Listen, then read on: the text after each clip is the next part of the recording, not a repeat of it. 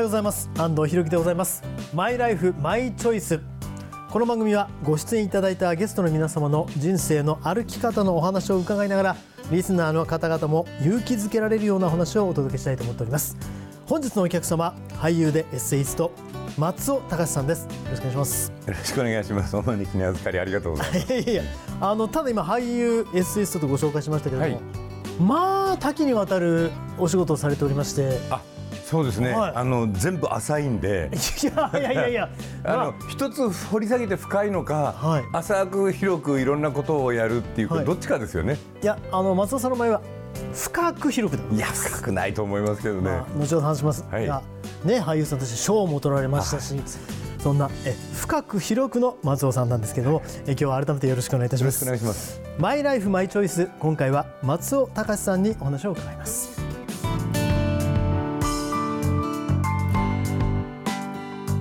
公益財団法人日本尊厳死協会プレゼンツマイライフマイチョイス。この番組は公益財団法人日本尊厳死協会の提供でお送りします。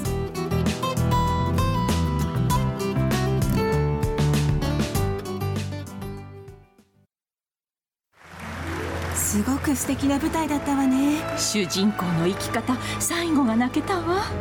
あなたの人生という舞台エンディングを楽しく豊かにしましょう。公益財団法人日本尊厳死協会。詳しくはホームページをご覧ください。この映画ハッピーエンドでよかったわね。主人公の生き方素敵だよね。あなたの人生はあなたが主人公。ハッピーエンドのために公益財団法人日本尊厳死協会詳しくはホームページをご覧ください。改めて本日のお客様松尾隆さんです。よろしくお願いいたします。お邪魔してます。さあ松尾さん僕はですね、はい。今55歳なんですがやっぱりキッチュさんというイメージがまだあってですねええあのどういうきっかけでこのお仕事を始められてキッチュさんという名前になったのかから伺っていいですか？これ話せば長いことながらかいつまんで言います。とあありがとうございます。あの大阪芸術大学卒業しまして、はい。で非常勤副手っていう、まあ、仕事を1年ぐらい契約でやってまして、その時にそれがあの給料がまあ夕方までそのつまり実習の時間の受け持ちだったもんですから、はい。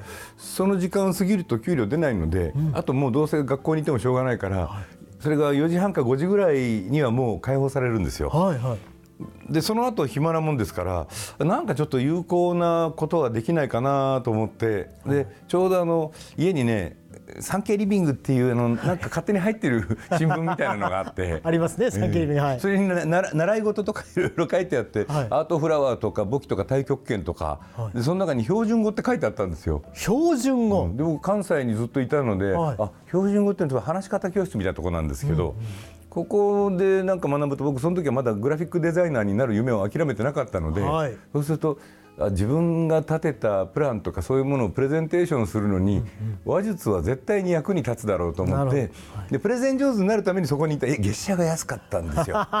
まずそのお金がコストがかからなかった、月1万円ぐらいで、で月火水木金毎日授業があって3時間。だから夕方の6時から9時まで、はい。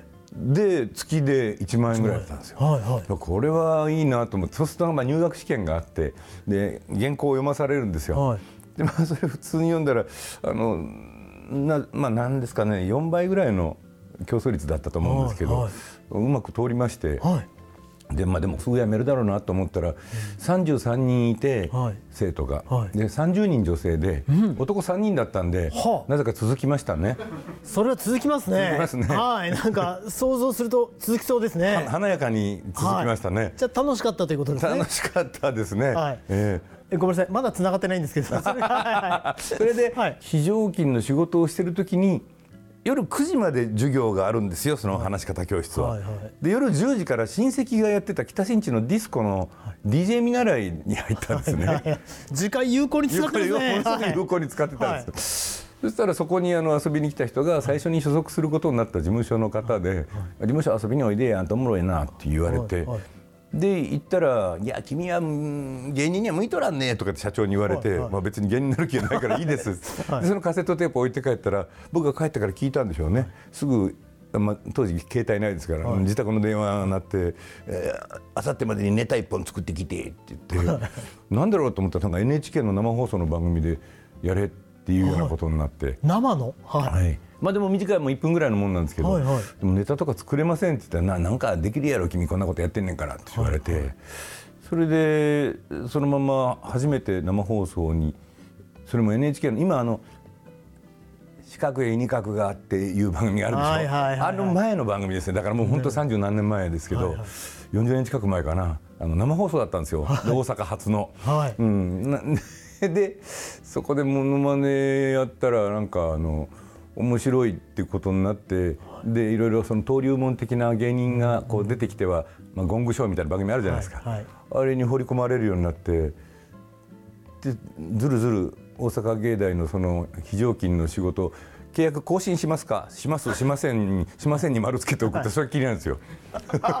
それでまあそれしないですよね仕事もねたくさんはい。でそんなことやってる間になんかすぐにあのラジオの番組で帯が2つレギュラーで決まって。はいはい。それで中島ラモさんと知り合って、はい一緒に劇団を旗揚げしないかって言われて、でやってるうちになんかだんだん楽しくなってきて、もうそうこうするうちに世の中みんなそのグラフィックデザインやる人はパソコンで作るようになってって、僕面相筆とカラス口だったんですよ。もう時代遅れじゃないですか。でも元に戻れないし、はい。まあ、もう後に引けないなっていうのでずっとやってる間にもう40年近くやってますね。はあじゃあもう本当に最初からあのいろんな仕事をされてたってことですね。もうそういう意味で言うと。ままあ、細かいこと。を、はい、はい。まあでも声の仕事がまあそういう意味では初めてで。そうですね。はい。そこから広がっていったっていうそうですね。本当に不思議とつながりますね。いやでもご自身の中ではしあの軸っていうのはどこっていうのはあるんですか？軸ないです。僕はもうあの何でもその時にあの抵抗しない、えー流されるようにする。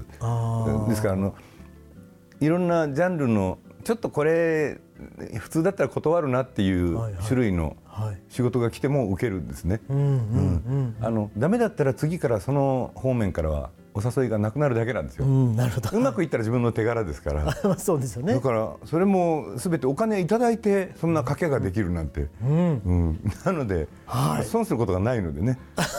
で本当にダメだったとしても学びにはなるんで。そうですよね、はい。その経験自体は絶対無無にはならないですもんね、自分の中にね40人格を置いてるんですよ。40人格？40人格をね、まあ、とにかくこの仕事納得できるかなって悩んだ時はその4人の誰かに聞くんですよ。はいはで芸術家と職人と商売人と学生なんですい、ね。はいはい。学生も入ってるんですね。学生入ってるんですよ、はい。学生はどうかっていうとその例えばお金にもなんないし、やりたくもないけど、何か学べる経験になるっていうことだったら引き受けますよ、はい。で別にやりたくないけど報酬が高い場合には商売人にやらせます。なるほど。はい。ビジネスで。はい、でやりたくはないけど俺がやった方が他の人がやるよりうまいなっていうのは職人にやらせる、なるほどでこの役やりたかったあの人と共演したかった、こういうジャンルのことは経験してみたかったっていう本当に自分の中に衝動があれば芸術家にやらせるんですね。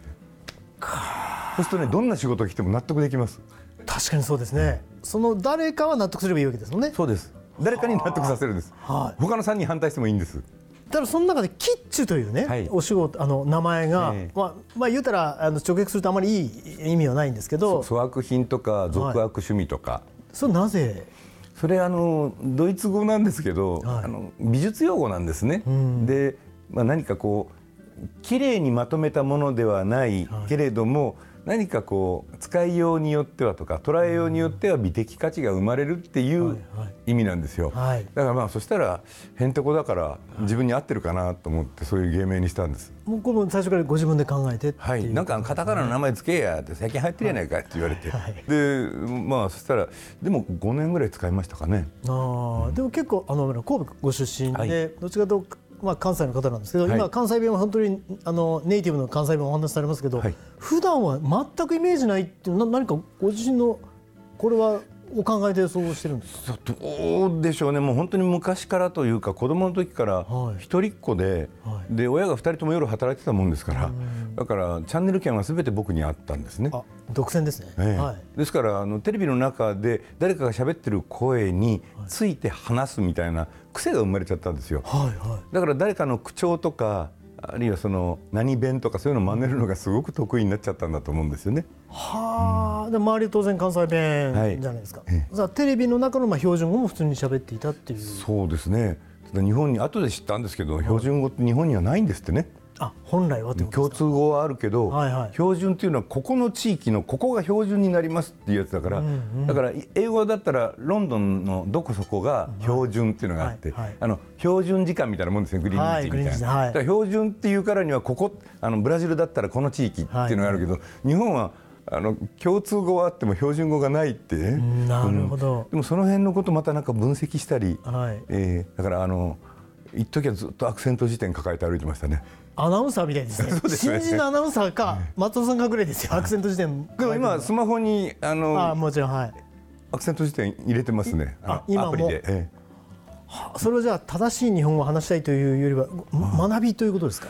それはそうですね。そういうなんていうか好奇心みたいなのはありますから。テレビ見てて、あ最近はあの父のことを父っていう人多いなとかね。はいうん、そういう流れみたいなのものすごく。無声化の話とかそういうことですねあ、そうですね。はいそうもう昔からそこにこだわりですね。こだわりって言葉は悪い意味でしか使わないですけど僕は。うん。でもね本当にそこら辺に肯定してますよ。はあでもそれがそのものその松尾さんなりキッチンのまあ芸風にもつながっていってる感じですもんねそうやって考えてみると。嫌な芸風ですかいらね。やいやいやいやいや芸風と言っていいのかちょっと悩みながら言いましたけど芸人さんはないですよね。いやでも芸人でもあると思うんです。あの、はいはい。まあこれはまあそもそものことを言うと、はい。あの歌手でも俳優でも、はい。漫才師でも落語家でも、芸者さん。みんな芸人ですから、うん芸をものして、ね、はいはいの口を乗りする人たちですから、うんうんうん。なので芸人で間違いないと思います。はあ。えちょっと待ってください。えじゃあそのまま関西からい。東京に行くっていう流れはどういう、それ27歳から28ぐらいまで、あの同棲してまして。はい。でその時に一緒にいた子が東京に行きたいって言って僕もちょうど東京に行こうかなって思ってた矢先で、最初に所属した事務所をもう辞めることを心に決めてたもんですから、どっか探していて、はい。で大手のところから何社かこうお話があったんで、でまあ、面接も兼ねてもう向こうに住んじゃおうかっていうような感じで一緒に出てきてでほどなくして別れちゃったんですけどね。まあありがちですね。ええはい。でもまあ住み続けているという。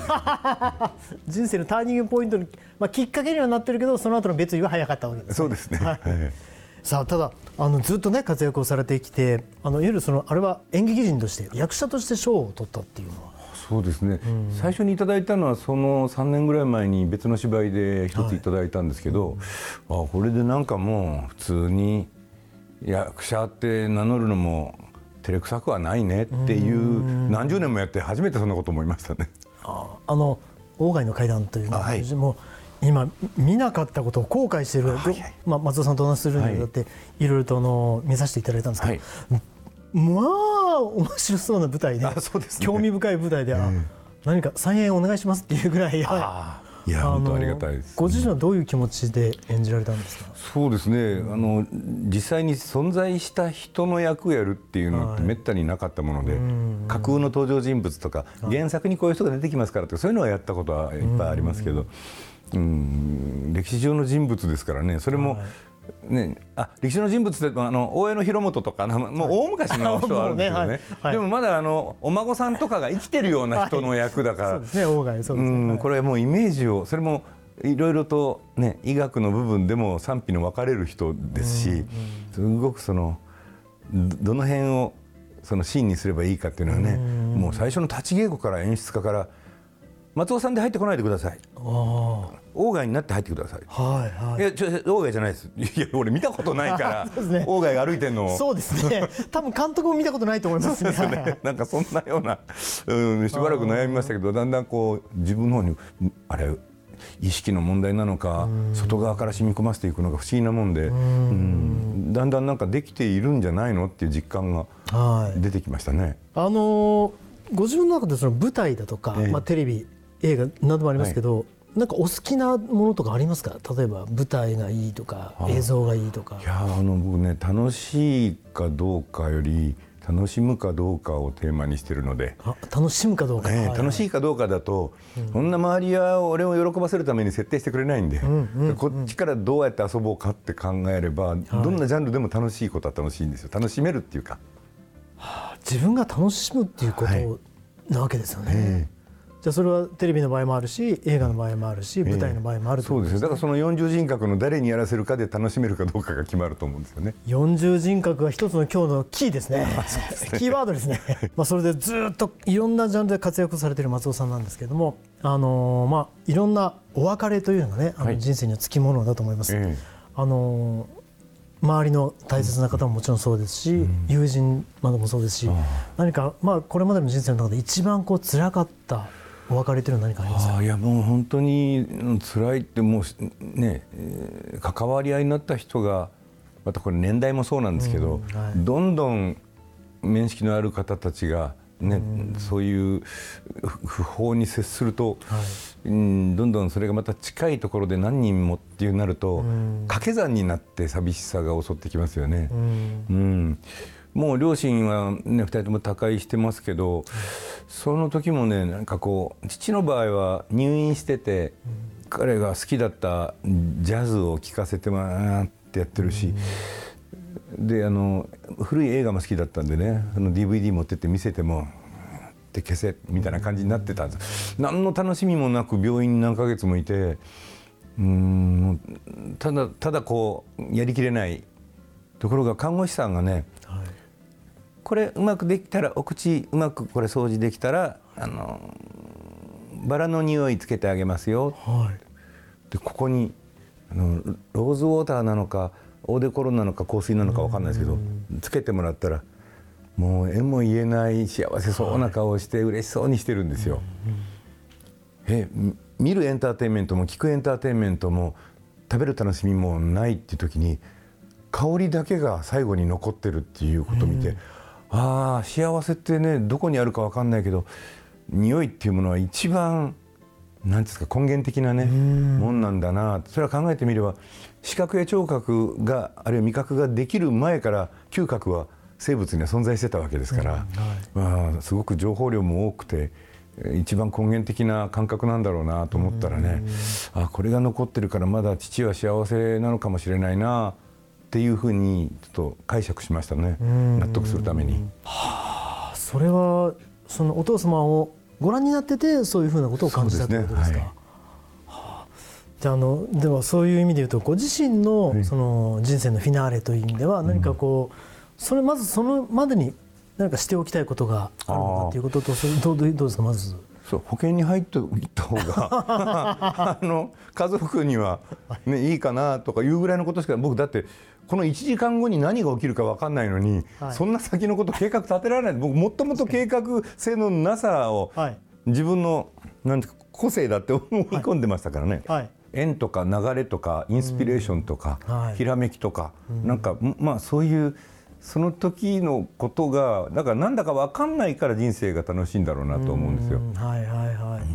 でもなんかその瞬間ということになんかこう希望といいますかこういうシチュエーションがいいなとかそういうのは何かありますか？そうですねこういうシチュエーションっていうまああの僕が何かもしものことがあったらそのおかげでこれが手に入ったっていうことがあるとあの僕が生きた甲斐があるかなって思いますよね。具体的にも。うんまあ、まあ保険もそうですけど、はいはいはいうん、あの人間万事作用が馬っていう言葉あるけどやっぱり一見これは大きなストレスなんじゃないのって思うことのおかげで別のことがうまくいったりとか、そういうことの連鎖みたいなものが世の中全体にあると思うんですよ。はい。うん、なので、えーまあうんいいことも悪いこともその時にどう思ったかじゃなくて、はいじゃあこれいつかこの経験生きるよな例えばその、ね、失恋した人がいて悲しんでてもいやそのおかげで将来ものすごい幸せが手に入るかも。今は喪失感大きいかもしれないけど、っていうことだらけなんですよ世の中って。そうですね。うん、だからそれをどう楽しむかって楽しいかどうかだったらもうね失恋したら悲しいに決まってるじゃないですか、うんうん。寂しいし、はい。でもそれはどう楽しんでいこうかって考える癖ぐらいはつけとかないと、うんうん。同じことが起きてもう受け取るストレスがね大きさが変わってくると思うんですよ。はい。さあただですね、えー、松尾さんまだまだ人生のフィナーレを迎えるわけにもいきません、えー、舞台がまたああそうです、はいありますよね。夏にあのやります、はい、はい、パルコ劇場はい、7月稽古8月パルコ劇場で本番。あと、はい、あの宮城や大阪など、はい、あの各地回りますんで、はい、はい、一応じゃパルコ劇場50周年記念シリーズの「桜の園」ですね、はい、8月の8日から29日までで、えー、これがパルコ劇場で、その後宮城愛知大阪広島福岡公演と。はいこれはフィナーレ迎えられないですね。そうですね。まあ旅先で酔っ払うことを楽しみにしてますけどね。あ酔っ払うことは楽しみなんですね。楽しみですね、お好きなんですね。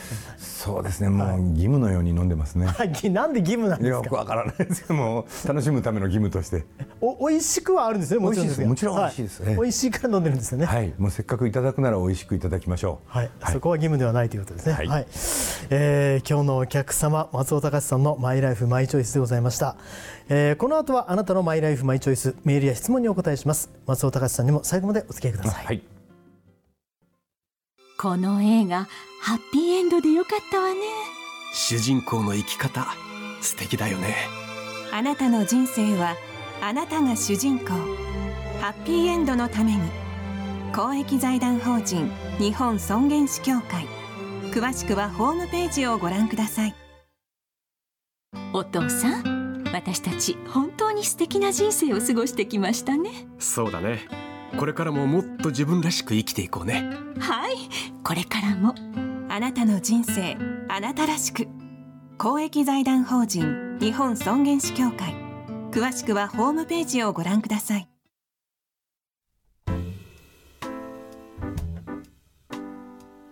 ここからはあなたのマイライフマイチョイス番組や尊厳死協会に届いたご質問にお答えするコーナーです。あなたの疑問質問に答えていただくのは尼崎を中心に地域医療に長年携わり続けている日本尊厳死協会副理事長の長尾和弘さんです。よろしくお願いします。はいよろしくお願いします。今回は多くの方からいただいた質問にお答えします。その質問を要約しますとリビングウィルの効果ってあるのでしょうかという、まあ、基本的な質問が多かったんですが長尾さんいかがでしょうか、はい、あのもう結論から言うと、はい、大いにあります、はい、やはりリビングウィルを書いてる方はもう本人の意思が明確なので、うん、まあ最後どういうふうにするかっていうのはもう人生会議一応やりますけども、はい、スッといきますね、うん、もう本人がそういう意思表示していろんなリビングリノートなんかつけてる方もいらっしゃいます、はい、まあ、中には家族が、えー、違う意見を言う場合もあるんですけども、うん、でも本人がこう言ってんだからねっていうことだったらやっぱり、えー、家族もそうだねっていうふうに最終的にあの人生会議でやっぱなるっていうことで、うん、あの教会が毎年アンケートを取ってるんですけど、うん、95%ぐらい、はい、あのやっぱ効果があるっていうのが現実的な数字なんですね、うんはい、実感としてもあるし、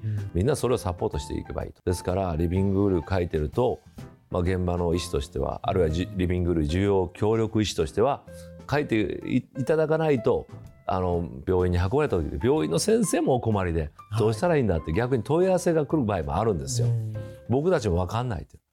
でその時リビングル書いてる人だったら「この人リビングル書いてますよ」ってこうお答えします、はい、でも書いてなかったら僕たちも分かんないからまあそして病院さんの方でまた考えていろいろ人生会議やってくださいっていうふうになるんです、はい、じゃあそのリビングウィルの効果をまあ、さらに高めるためには、はい、まあ、必要なことって何でしょうか、あそうですね、やはりそのリビングの書いてることをみんなに知ってもらっとくことでしょうね、はい、家族とか、はい、あの病院、まあ、主治医とかね、あのケアマネさん、えー、訪問看護師さんみんなにあの知ってもらうようにアピールをする、だからコピーを渡しておくとか、私はこういう考えですということをやっとかないともう何らかのことで、えー、アクシデントで意識なくなった時に、やっぱそのアピールができませんから,、はい、だから意思表示ができなくなった場合を想定して、い、つかそうなる可能性誰でもありますからやっぱそういうことを言っとくことがやっぱり大事で、うん、僕も実は持ってまして、はい、家族にもこういうことなんだから何かあったらもういいからっていうことは言ってますよ。まあ、そんな感じで、アピールしておくことも大事です。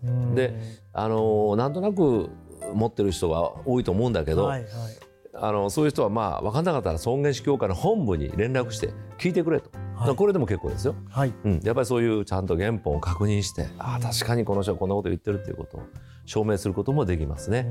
はいとにかく多くの人に意思表示をしておくと。そうです、ね、私はこういう考えなんです、うん、こういう生き方、はい、そして最後のもう自分で決めて決めようとしてる人間なんだということをやっぱ言うべきだと思います。はい、あのまあ例えばそのご家族に迷惑をかけたくないということ非常に多いですね、うん、これは意思を伝えることによってえ迷惑をかけたくないからというまあ動機の方が多いんですけど、これについてその動機のについてはいかがですか？そうですね。それもよくありますけれども、まあ迷惑を 何が迷惑なのかっていうことで、うん、まあそれよりもやっぱり自分の望む最後を自分で実現できるかの方が迷惑をかけるかけないよりも僕は大事だと思ってて、ですからまああのそのお気持ちも分かるし、うん。まあ、家族の気持ちがまた反対、まあ、180度反対のことも多いんだけど、そのすり合わせをやっぱするやっぱ人生会議もしていただかないとリビング書いてるだけじゃダメで、やっぱりえ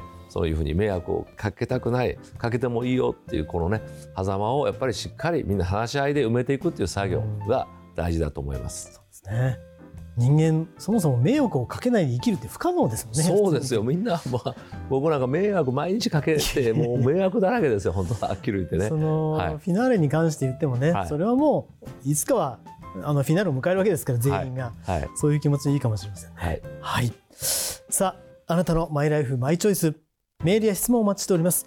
メールは番組ホームページ、そして日本尊厳死協会のホームページ、それぞれでお待ちしております。今日は尼崎を中心に地域医療に長年携わり続けている日本尊厳死協会副理事長の長尾和弘さんにお話を伺いました。ありがとうございました。はい、ありがとうございました。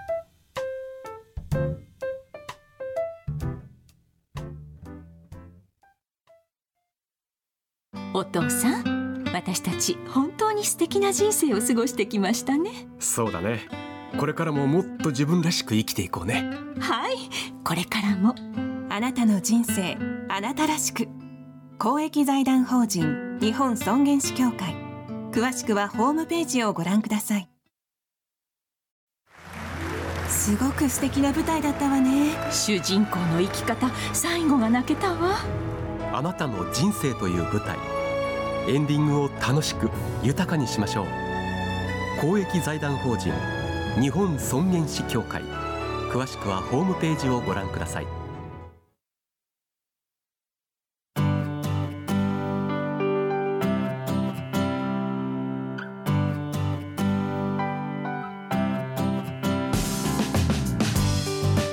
本日お客様に俳優でエッセイストの松尾隆さんをお迎えしました。松尾さんこの番組ご出演いただいていかがでした？か、この番組に出るのが前世からの願いだったんで。ちょっと待ってそんなそんな長くやってない ですか、はい、いやでも本当なの、はい、なんかこういうことを考えるきっかけをね、うん、うん、なんか世間話風にこういうことが語り合えるっていうことがもっとあってもいいのにねそういうものを遠ざけないように見ないようにっていう何か文化が、はい、うん演技でもないみたいなね感じの人が多いので、うんはい、こういうこともやっぱりちょっとね気こしめしながらこう話すみたいなノリで考えるチャンスがあっていいなと思いますね。ありがとうございます。そう言っていただけると本当に何よりでございます。ありがとうございます。改めて松尾隆さんありがとうございました。こちらこそありがとうございます。この番組は YouTube でもご覧いただけます。マイライフマイチョイス日本尊厳死協会 TBS で検索してみてください。お相手は安藤博樹でございました。また来週お会いしましょう。さようなら。公益財団法人日本尊厳死協会プレゼンツマイライフマイチョイス。この番組は公益財団法人日本尊厳死協会の提供でお送りしました。